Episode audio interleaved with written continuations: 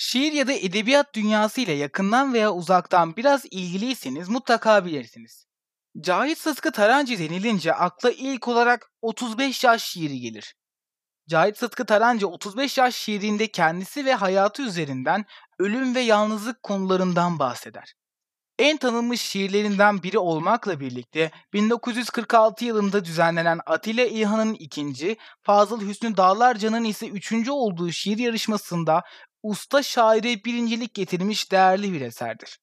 Tarancı, şiirlerinde tema bakımından kendine özgü bir anlayışa sahip olsa da söyleyiş bakımından Türk şairlerin yanında çokça okuduğu Baudelaire, Verlaine gibi Fransız şairlerden etkilenmiştir. Ölüm, yalnızlık, aşk, yaşam sevinci, ızdırap gibi bireysel temalara eserlerinde çokça yer vermiş, ölüm şairi olarak tanınmıştır. Peki nedir bu 35 yaş şiiri? Neyden nasıl söz eder birlikte bakalım. Yaş 35, yolun yarısı eder. Danta gibi ortasındayız ömrün. Delikanlı çağımızdaki cevher, yalvarmak, yakarmak nafile bugün. Gözünün yaşına bakmadan gider. Şiirin ilk satırlarında İtalyan şair Dante'nin izlerine rastlıyoruz. Usta şairimiz Dante'den esinlenerek yazdığı şiirin İtalyan şairin ilahi komedyası ile benzerlikler taşır.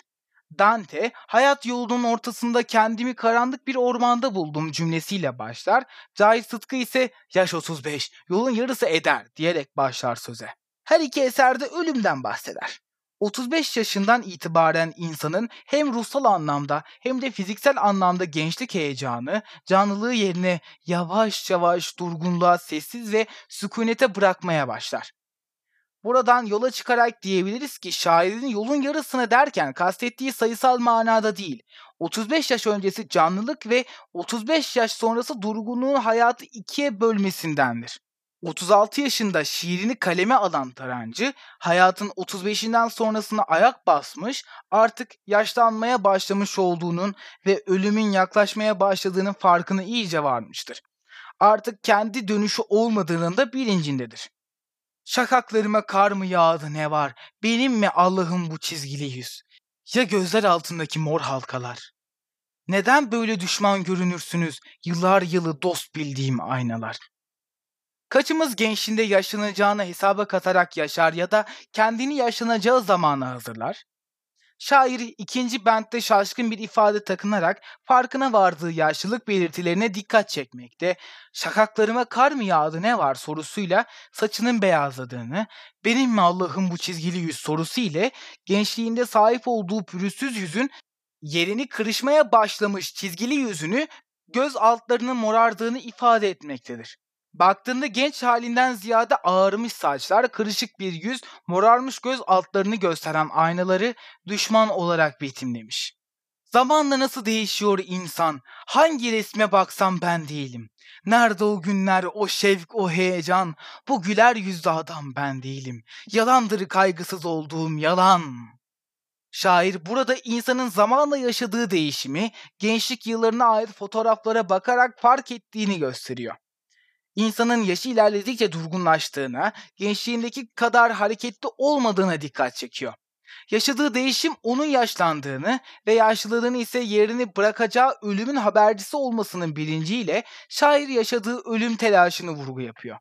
Hayal meyal şeylerden ilk aşkımız, hatırası bile yabancı gelir. Hayata beraber başladığımız dostlarla da yollar ayrıldı bir bir. Gittikçe artıyor yalnızlığımız. Bu bentte şairin hissettiği yalnızlıktan bahsediyor. Artık ilk aşkını bile hayal meyal hatırlayabildiği, ilkler unutulmaz söyleminin hükümsüz kaldığı noktaya gelmiştir. Hatıralar bile sanki ona ait değilmiş gibi yabancılaşıyor.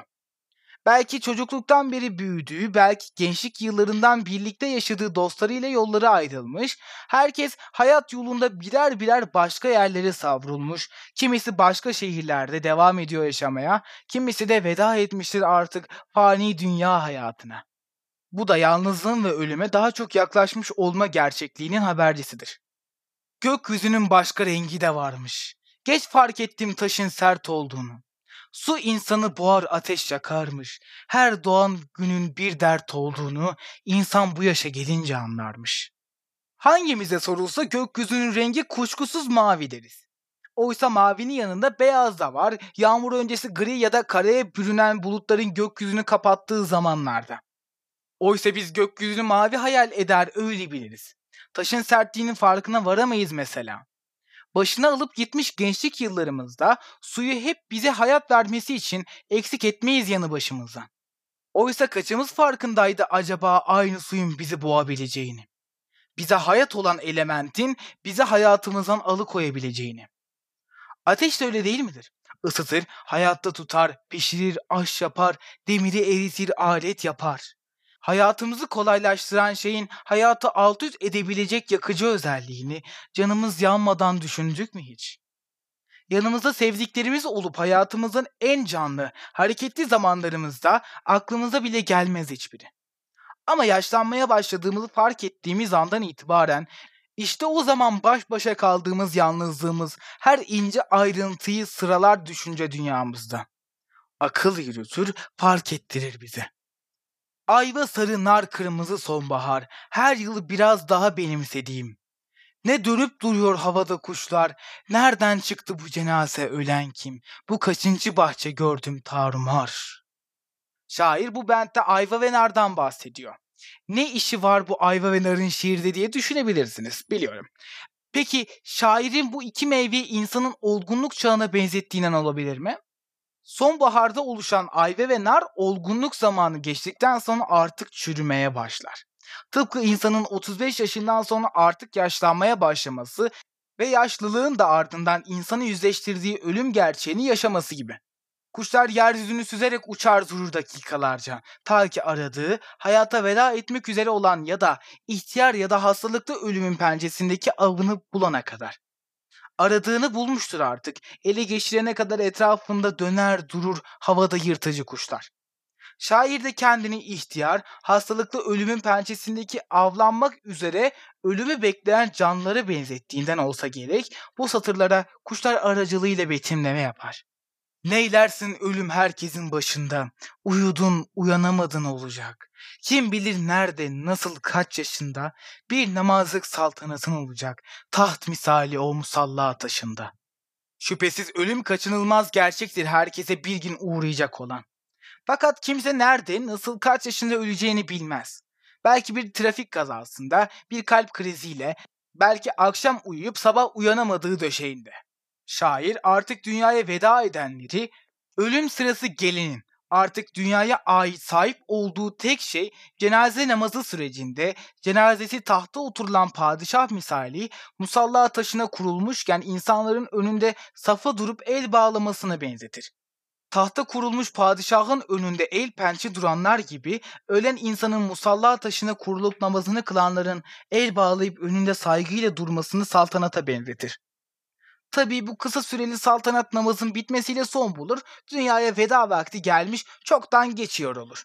Size şairin farkına vardığı, gördüğü, hissettiği duygu ve düşünceleri yaşıyorsanız yolu yarılamışsınız demektir.